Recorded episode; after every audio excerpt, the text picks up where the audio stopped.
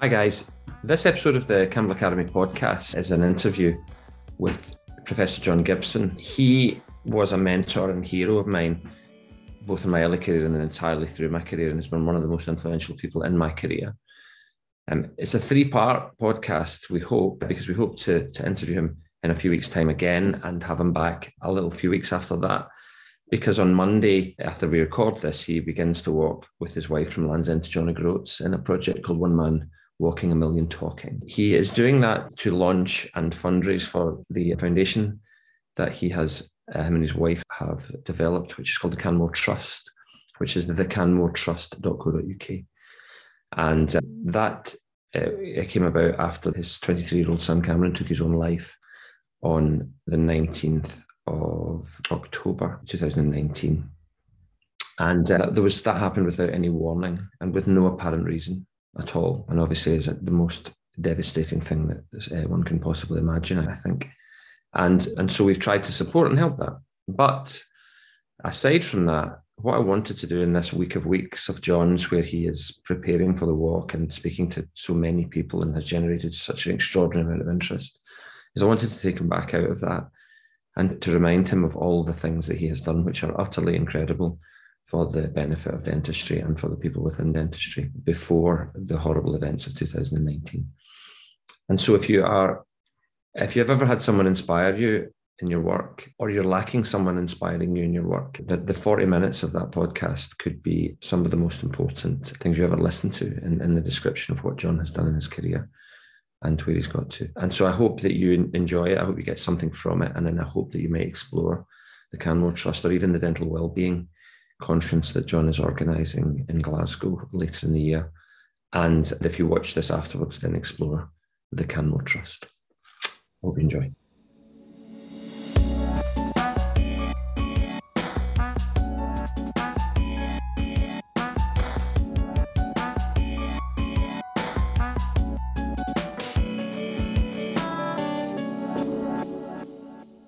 Okay, so hello everybody. This is episode one of the next step of the of the Campbell Academy podcast, which has existed in various forms and guises that people have looked at, and has a very small but highly esteemed group of people who are interested in it. And we try to do cool things.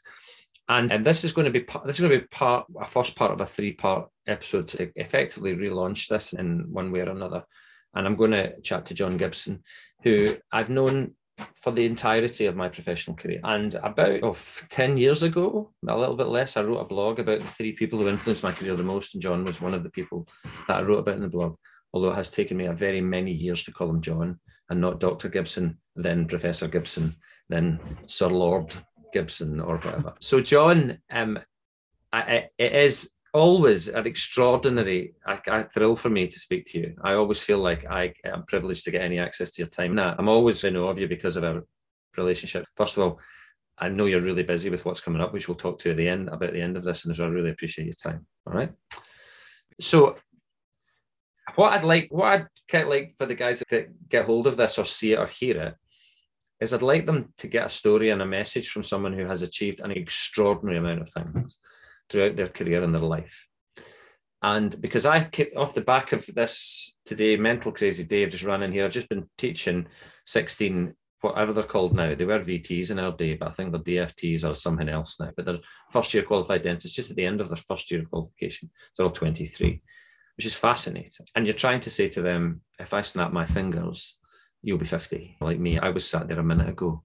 And that's what we feel like, and they don't appreciate that. But they were desperate to share lessons and experiences of things that have happened to me in the last 27 years.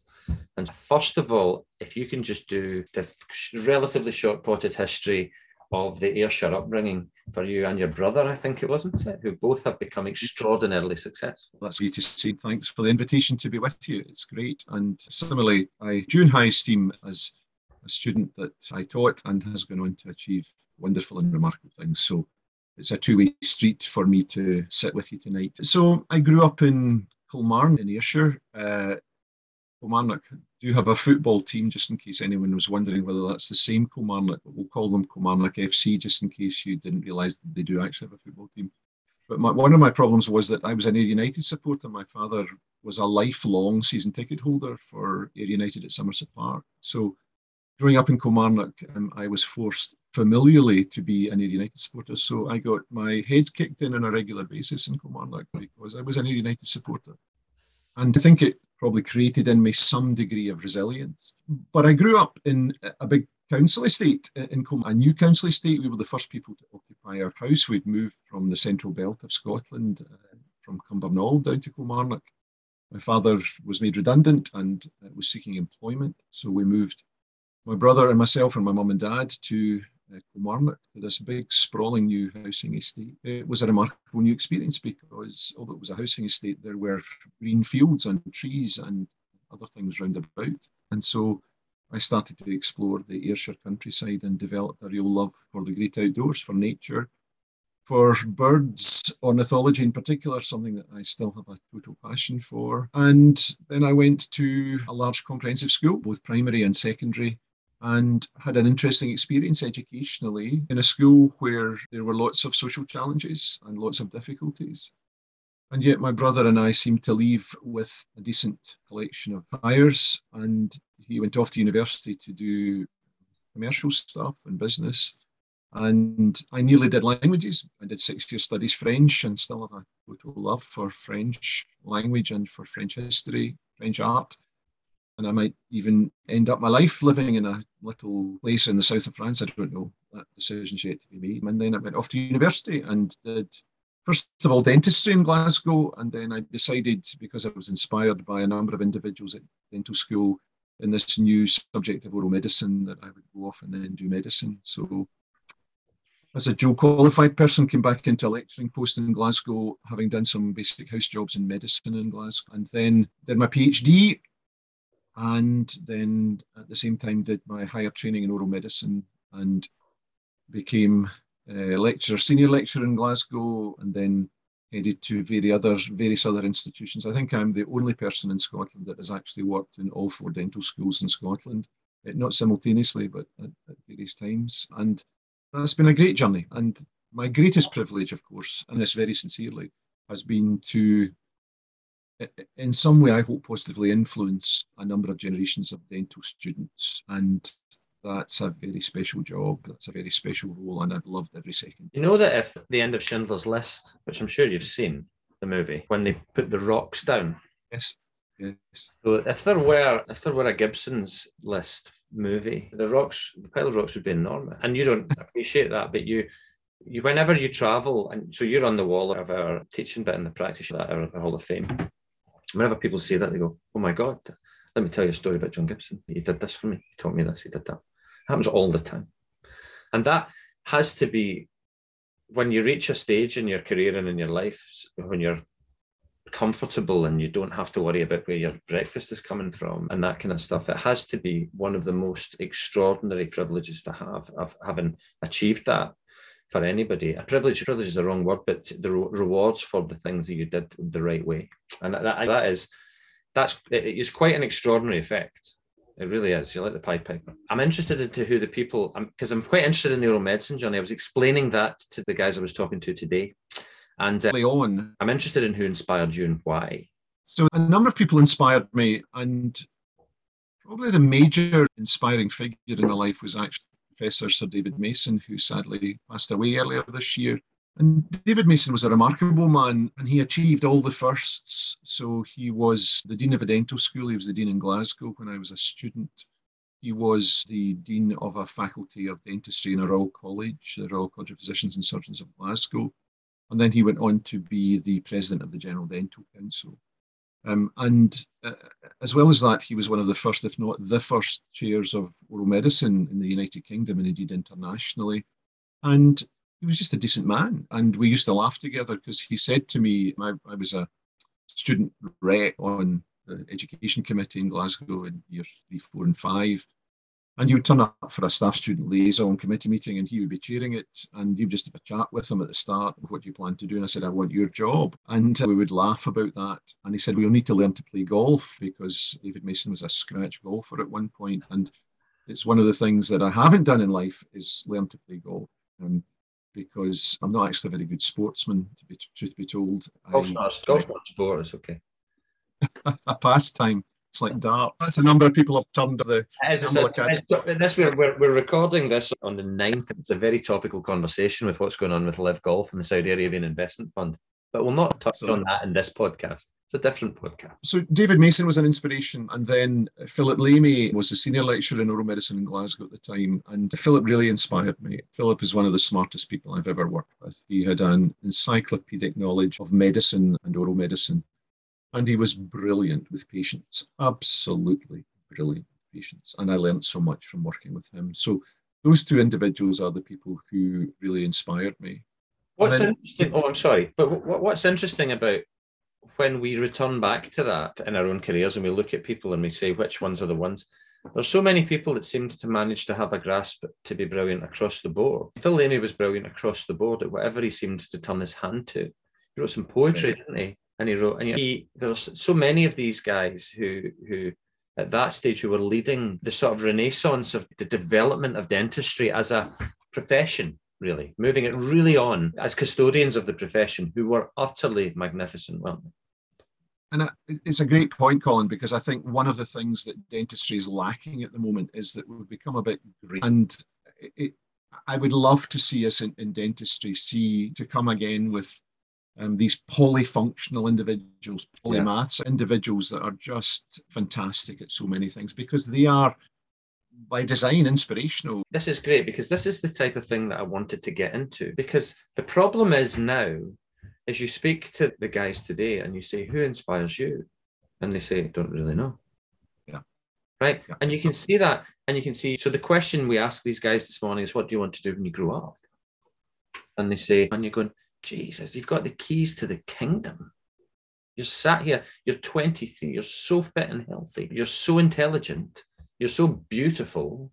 You you just take the world by the horns, but they seem lacking in people to to, to direct them in a way that that maybe we had because we I had the John Gibson. So you're whatever inspiration you gained from David Mason and Phil Lamey, you distilled down and bottled down into this massive class A drug of inspiration that you were able to sprinkle round dental school so that everybody would go, oh my God, I want to be like him. I want to be, I want to do oral medicine. I want, we all want to be oral physicians because if we're oral physicians, we can be a bit like John Gibson. And that you would have been yesterday, uh, Tuesday, you're so proud of me, honestly. I did, I had a patient referred for facial pain. And I don't tell anybody that I have a little tiny niche interest in facial pain because you don't want that to be known. I think you just told everyone, Colin. I think that's it. But the, I did a John Gibson I tell my, the nurses I'm working with, this is a John Gibson consultation. Let's get a patient in. It's not difficult because you inspired me to show me how to do that. And so my fear is that I see you and one or two other people who I hold in really high regard, and they're all going and gone, and I don't see who's next. I don't see them. I don't see who's leading the associations or the colleges or the, and I don't see these guys as being guys who see that their job as the custodian of the profession. But hang on a wee minute because there's an important point here, isn't there? And, and that is that maybe the issue is that the individuals in the generation beyond me have got their work life balance sorted out because to do the things that I did in my professional life, I worked 16 hours a day sometimes to do it. And I do wonder if our expectations are driven by a past epoch um, and that the new folks, and maybe perhaps rightly, are saying the professional aspects are fine, but actually there, there are other bits of life. I've got family, I've got cycling, I've got golf, I've got whatever it might be. And so I do wonder if, because we certainly have, we, are still getting unbelievably bright people into dentistry. I mean, they are the brightest of bright people.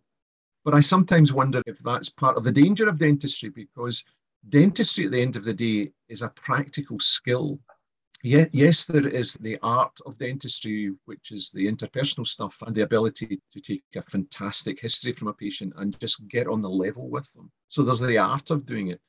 But there's also the science and the practical skill of doing it as well. And for the most part, and let's not fool ourselves, for the most part, dentistry is a practical skill. And therefore, I think we're bringing incredibly bright people in teaching them some practical skills and then saying, there you go, and they're saying a bit bored, really. Yeah, yeah, I think that's absolutely right. What's interesting, though, is that eh, my wife is a nurse and she nursing has changed dramatically. It has these extraordinarily bright people who've got degrees and masters, but they can't make a bed.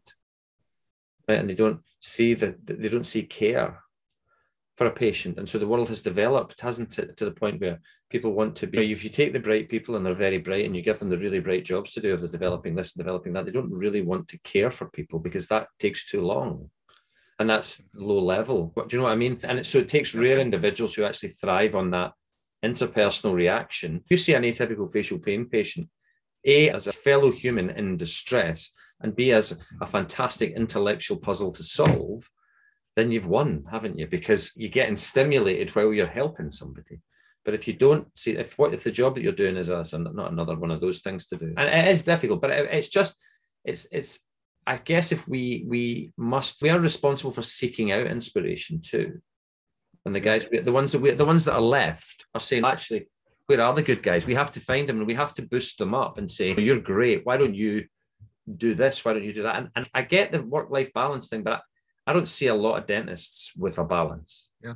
So I don't see that. I see a lot. I think, in truth, what I think is the dentists wanted more and more money, and so they want so they work on the fee earning things like the law, okay, and and so the stuff that's not fee earning they don't see uh, consciously or unconsciously. And it's not a dig at people, but it's just a case of you don't get paid for that, or you don't get paid very much, or and it, and I think that became a real big thing that directed people away. I think before people were happy with that salary level that they were getting, however they got it, and they had time to do other things. Yeah. And there's less of that. But take your atypical facial pain patient into the current payment structure within the National Health Service in the anywhere in the United Kingdom, and it's a nightmare. Yeah, they're not, they're not getting, they're not getting treated. They're not getting treated. But well, goodness sake, if we go, if we end up in, in any way going going uh, politically down that route in this, we're done for the whole podcast. So I'm going to deflect you off that and straight into when we met. Okay. So we've had your history yep. career, which was then interrupted by a WASAC in, in 1993, who returned from his elective study in Dallas, chronically unwell, and met his girlfriend at the time who said, and it was in the middle of the holidays, really. The people were doing their elective, fourth year students were doing their electives in the uni, and everybody was off and I arrived back with swimmer's ear and this an ear infection from drinking too much was on my elective. And she said, oh, "You have to see this guy, he, John. You have to go and see this guy, John Gibson. He's fantastic. Everybody's talking about him." And so I just like turned up and went like, "The classic and broken fixed me." And that's how I first met you. Was in that circumstance. And that's happened to me on a couple of occasions. I can name one other one particularly, but where I've met somebody for the first time and I've thought, fuck, they're good. As a an interpersonal healthcare professional, McCall Dunstan, one of my really great friends who works with me now, treated me first as a physio. And I met him when I was in distress and I thought, I want to be like you. And I met a dentist in Italy in a very sad circumstances for me when my son broke his tooth, but I'd lost one of my friends and I was a mess. And this young dentist, just I wanted to be him. He was so magnificent. And you were like that. And so we shared a time at Glasgow together where I went through final year as you, you and you were my one of my teachers and mentors.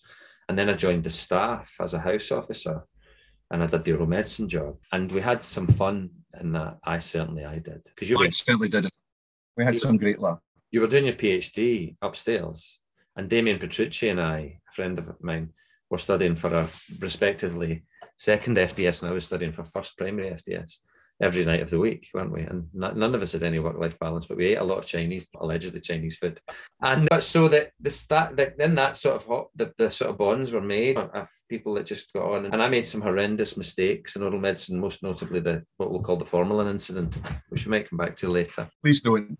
But we were, but I was looked after, and I remember an incident where we, I had a patient in who who was eating poor, poor, poor old soul. He brought some uh, scones and crumpets. I don't know if you remember that. And yeah, I remember. I talk about it all the time. And you left yeah, and, and, and, I, ended, I ended up in a cupboard, tears streaming down my face, crying, and then was told off by Damien, who was my SHO, because you or David Felix, the consultant, would go mental. And then Damien came in and saw, and he was crying in the cupboard. And then you were in, and then we got roasted by David Felix, and then he was in, and then the four of us were in the cupboard because it was just so comical. And so we that I think people who haven't worked in a hospital environment like that and gone to the surgical jobs and all that stuff, it's like the House of God by Samuel Shem, that book that everybody had to read. It's but this is going to hurt. It's like all of that culture. It's it's that it, you, it's like a war zone at times. It feels and you're everybody's on on on the same team. but can I stop you there for a moment? Because what you have just described there is very much the educational apprenticeship model, which is something I absolutely endorse. So, some of the best conversations that we would have had and some of the best handing over of information to you would have been when we were eating Chinese food yeah, or when yeah. we were having coffee in the canteen. So, the apprenticeship model means that you spend not 24 7, but you spend your working time and some time beyond that with this group of yeah experiencing individuals and you with your firm yeah Correct. absolutely yeah. and, and and we don't do that anymore. Um, and i think that's one of the great losses. And i would without with probably a hint of arrogance we have tried to replicate that model in our work. And we have an mdt on a tuesday. We have this group this camaraderie of junior to senior clinicians in the practice. And it's so special because you, otherwise dentistry is isolated. But we had that, we worked together for that period. And then I went on my merry way to England. And you then continued in Glasgow and worked your way through, finish your PhD, and then moved on. But the, through various highlights of your career, the, the two other things I wanted to pick out were so you ended up latterly at the G, one of the chairs of conduct. I'm glad you clarified that, yes, because I. Not like me. No, yeah. I, There's another story about ending up at the GDC. Not like me in my stripy uniform with my number on my chest. No, it, it was yes, and so that so to see you in that role through what was a difficult time with the GDC. Let's be clear was at least reassuring and to know that because you know your, your personality and your ethos and but it was that was a whole challenging time with the GDC but extraordinary work experience extraordinary life experience for you I guess Fantastic, absolutely. I look back on the 10 years at the General Dental Council in fitness to practice as being one of my pivotal learning times. And it actually gave me real insight into the issues that dentists face in, in practice, real insight into some of the problems that dentists face and staff beyond dentists, nursing staff, and hygienists and therapists and technicians, because it's tough working in the dental team. It's not an easy job. And so I, I got some insight because I was this academic that worked in an ivory tower and hadn't been in general dental practice for many years. I was at one point, but hadn't been for many years. And just hearing the stories and understanding the stories, um, fascinating. And it, it, developed in me a, a real sense of empathy for the profession and some anger as well, because we have some individuals in the profession who persistently do things very badly and very wrongly. They're not big in number, but they are there. And we uh, sometimes have to pick ourselves up and say, son, you can do better. You have to do better. So, yeah, a real learning experience and seeing the, the vast panoply of professional life across um, all aspects of the dental team. And from that, and not immediately from that, but because of the experience of that and obviously the rest of the things you'd done, you were then invited to join well, dental protection and MPS effectively, because you, you, you chaired the dental protection and the board of MPS. I did, yep. And that, that so that is an extraordinary level of leadership and an, an extraordinary, extraordinarily wealthy and powerful organization, isn't it? Yes, one of the biggest, if not the biggest, dental indemnity organizations or medical indemnity and medical and dental indemnity organizations across the world and hugely influential. Yep. Yeah, and you enjoyed that? Um, I did. I learnt a huge amount from my time there, and I learnt about the commercial side of things as well. Yeah. And making sure that books balanced at the end of the day. And again, seeing the difficulties that doctors and dentists got themselves into, and also started to understand in a way that I had picked up at the General Dental Council how much the system is influential in either augmenting problems or dissipating problems. And that's for a whole other podcast because we have um, institutional difficulties, but we have difficulties at every level within the organizations that we work in. Um, and seeing how they play out and how individuals interplay with those organizations and with systems is a fascinating yeah. study. It's so you would come to us and when we run our business teaching, you would do leadership stuff with us, which we will do again. And that's that was leadership at, the, at its purest because it's what dentists find, in lots of dentists that retain a clinical practice of any kind, and myself as well. And my organisation is tiny, but if you're leadership often exists in the abstract. It exists detached from the end user, and, and in, a way has to do that because you have to have clarity away from that. It's fine to dip in and out of that, but the problem I suppose we have is that I'm face to face with the end user two days a week, and so so if I go into work to do a leadership day, you go, well, so's got a problem. Can you see them? But you were able to have that situation where you existed in, terms of the DPS thing, and on your sections you were with DPS, like in a true strategic leadership level, which is a fascinating place to live, isn't it? It is, but one of the dangers is that you move of your own volition to a place of operationalization instead of being purely strategic. And if I'm perfectly honest, one of the greatest dangers leader, and I'm not talking about leaders in dentistry, but across the whole board, is this failure to separate strategic intent from operationalization. And we tend to get drawn in because we're practical people, we're dentists, we tend to get drawn into the operationalization side of things.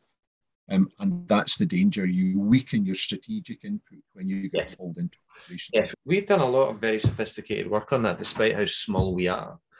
And made I've been instructed and told exactly what my role is when I'm non-clinical by my team. They're very clever people which is culture and vision and that type of stuff. But when I, I did a we did a 360 appraisal process and um so my 360 appraisal process I was really proud. Mine was I was really proud of, except the fact that people said just for feck's sake, stop solving other people's problems. Because it's hard to walk around the thing that you created and go, sorry, I'll grab that. And that but that weakens your part of that role that you have, doesn't it? It does. And it is very difficult to do the Worzel Gummidge head on, head off thing, but that is in fact the job. You have to do that and you have to say, today I'm not doing that. And you get it gets stronger and better for that. But that type of insight, because there are dentists who don't want to run an organization, they want to be dentists clinically, and that's fabulous. And they're so wonderful and useful and helpful. But there are other guys who want to build an organization, but they often think that they are because they are a dentist who's good at dentistry, they therefore have the ability to build an organization, which is absolutely irrelevant to the actually having the ability to do that, isn't it? Which is fascinating. Yeah. Okay. So we've the uh, this is fantastic and, and really insightful stuff for people who are interested in this and also interested in who John Gibson actually is, because the danger coming up, isn't it, is that John Gibson will be one man walking, and that's and that people won't actually realise that the extraordinary difference that you're making and going to make now in that sphere, which we'll finish on in a minute or two, it comes after the extraordinary influence that you've already had prior to that project. All right. And we I'm keen that's publicly seen and acknowledged. I'm also keen that it's acknowledged by you because your influence, it's that wonderful situation that's the pebbles and and the ripples and that they continue and continue to ripple. And so much of, of if I'm able to influence anybody positively, whether it's a patient or a delegate at our academy, is because of the work that you did and that I saw from you. We had a very a fascinating interchange, which I'm sure I, I, certainly hope you don't remember, but we I saw a patient in the clinic in Glasgow, a facial pain patient, a lady, mid 40s, I would imagine. And I said to her, I must have learned this from you, but for some reason you were observing or watching or seeing what I was doing.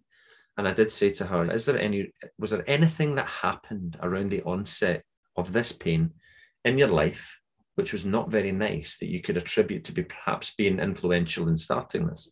And she said, nothing. I said, okay, are you sure? And she said, well, actually, there is. It was this.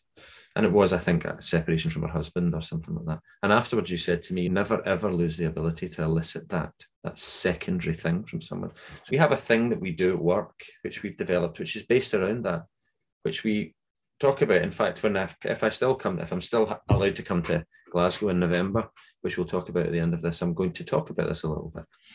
And we say, Are you okay? And people say, Yes. And we say, Are you sure you're okay? and they say, No, I'm not. And you know, that's Billy Connolly when he comes out of the shop in America and they say, Have a nice day, you're welcome. And he says, Have a nice day, shows your willy, you're welcome, because I'm not listening. But you break through that with the secondary thing, don't you? And and if you if that was all that I ever learned from you, and it wasn't, that has been used a hundred billion times to help people.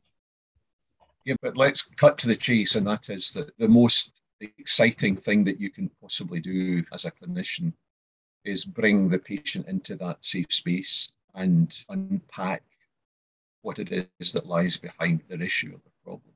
And I am very old now. I never fail to be absolutely blown away at the end of every clinic as I reflect on the consultations taking place. That an individual can walk in off the street, never having met me or anyone else before, sit down, and within three minutes, we're talking about, for them, some of the most potent and intimate things that they can talk about. And it's with a total stranger. Yeah. And for me, bringing the student into that consultation and just opening up that moment, that special moment, the chemistry just right in the room.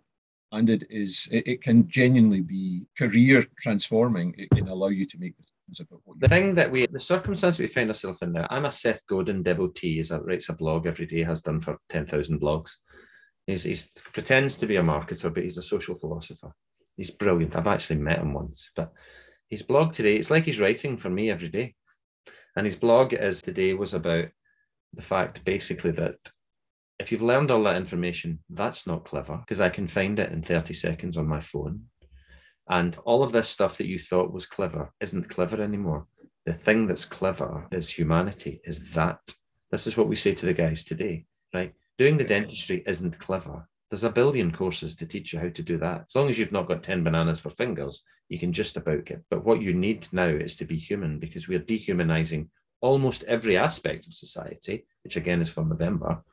So we need to rehumanize part of society, and we get the chance to do that. And that's where, if you want to be a ludicrously successful dentist in, in any field, but particularly if you're in a situation where you're asking people to pay for their treatment, a, and you spend some time doing that unpacking thing with people and saying, no, the first 10 minutes, 15 minutes, I don't want to talk about dentistry.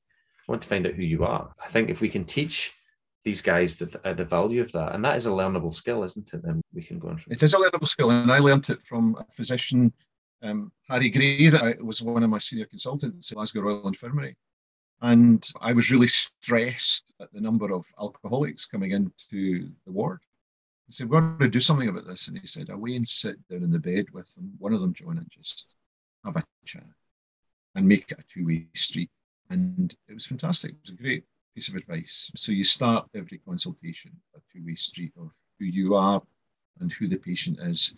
And it's a remarkable it's a remarkable settling of them into the clinical environment and it opens up trust between you and them. And it's you, just, it's just marvelous. It just makes your job lovely. It's not rocket science, is it? No. Okay. So to, to finish with, as part one of this, we want to keep this I, we could speak to you forever, but we obviously, the, the elephant in the room is the project that's ongoing at the present time. Okay. And so, as a result of the terrible events that your family has suffered and the loss of Cameron, okay, we have a wee walk to do, which is starting Monday. Yep, 13th of June. And it's about a thousand miles or so. 1200. Sorry? Listen. 1200. Don't listen. Not, by the time you get to the last 200, you'll not be able to feel it. And, uh, and we're going to put all of the stuff around this. I'm going to uh, get the donations for the Canmore Trust and the story about the Canmore Trust and, and, the loss of Cameron and where you're going to next in the fact in your survivorship journey. And we're going to I'm going to meet up with you somewhere near on the Wednesday, first Wednesday, second Wednesday in July, and I'm going to bring a little portable device probably, and we'll just do a little thing, chat to you, and perhaps both of you if we can, and just have a chat more deeply about what's going on in the middle of it and what happens from that. And and the, whatever goes out with this will be a little description of all of that stuff. Okay, so everybody knows it. So I don't want to go into uh, just in, in, detail for the minute for you because we're just on a different subject. I'm not downplaying it in any way, obviously, but but you also as one of your projects, you have an event in November, which is a dental well-being event. So there are clearly different strands coming out from this, aren't there? Because there is there is clearly the survivorship of people, families who are living with the aftermath of suicide events. Yeah. And there are prevention and aspects of prevention associated with it.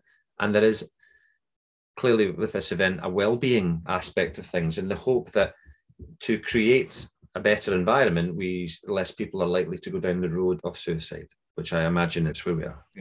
So that just because uh, I'm interested in the day because of dental wellbeing day, and I've had I've even had someone asking me if they can come. I've also had a company asking if they're allowed to sponsor it. And they're a very big, wealthy company. So I'll need to give you the details. But tell me about that day. So that day really bounced out for me from the whole lockdown and the brokenness of the dental profession following lockdown and people trying to keep businesses afloat, trying to keep practices afloat, trying to care for patients when they were prevented from caring for patients. Um, really difficult. And I, during that time, had a number of conversations through the Canmore Trust and then through personal contacts of people who were suicidal in the profession, who were very unwell and actually didn't recognize it themselves that they were unwell. Their stress level had taken them uh, to a very. And the model of the Canmore Trust is about safe spaces, and that safe space for me might be a different safe space from you. So the safe space might be within your head, but the safe space might be within your clinic or in your practice or in your university lecture room or your dissection room or wherever it might be. So wherever you are challenged um, by stress and brokenness, you might want to consider how you would develop, augment a safe space within you or without you. And so this whole well-being thing is about asking us to reflect as a profession on how we use the events of COVID-19 and lockdown and all that's happened in that. Don't want to just say how do we double down and do it again, but how do we think about who we are individually as individuals, but as professional people, and also in the role that we have within the profession, whether that's a DF2 or it's a practice owner or whatever it might. be. How do I stop and just reflect on where I'm at and make sure that my own well-being, my team's well-being is at the forefront of this decision-making process. And so that's what this Canmore Trust Dental Wellbeing event is about on the 4th of November, Friday the 4th of November in Glasgow. Mike Gow has been the one who's taken forward all the administration for it and has done it. So we hope to see as many people as possible. Yeah, we'll help as much as we can with that. Okay. So at the end of part one, I'll ask the question that we're asking every single person that comes to this, and it's a very poignant question for you. So every person who does the podcast gets asked this question and passes on to the person who comes next. But I met you when I was 21. Okay. And, I remember vividly that time and everything that was going on in my life and my uh, excitement and my fears and the challenges and the conversations I had about who I wanted to be as a dentist and all that kind of stuff and now I'm 29 years further on from that. And but what I would ask you is, if you were able to meet very briefly with your 21 year old self now, what would be the one most important piece of advice that you would give them? It's a really good question, and of course, it's very poignant for uh, what we've just experienced as a family. And you might make me cry as I answer the question, but the answer is love with all your heart, and love everyone in your sphere of influence with all your heart and make sure that you give lots of hugs around and care for people inside your family, outside your family, in your sphere of reference, in your sphere of influence. Make sure that you leave nothing undone that you really want to do with your life. Yeah. Okay, that's very good, and not and what I expected, but that's the starter for everybody else, so they'll not be able to use that. So now they'll have to do something else. John, in terms of recording, I'm going to just say thanks. And I'm going to see you in a few weeks. Okay. I'll be coming back from the just back from the Pyrenees. I've been on my bike, but I'll not have done a great deal there for one reason or another. So I'll have a nice little cycling trip. But we'll see you. I'm planning to see you on that Wednesday that we're back, and I'll sort all that out. So thank you for your time. All right. So thank you so much for um, for tuning in for that podcast with John Gibson. Please continue to look out for Campbell Academy podcast stuff if this is of any interest to you. And if you want to um, interact with us, then you can get us on socials. Campbell Academy Insta is the best place to find us, or you can email us through the website, campbellacademy.co.uk.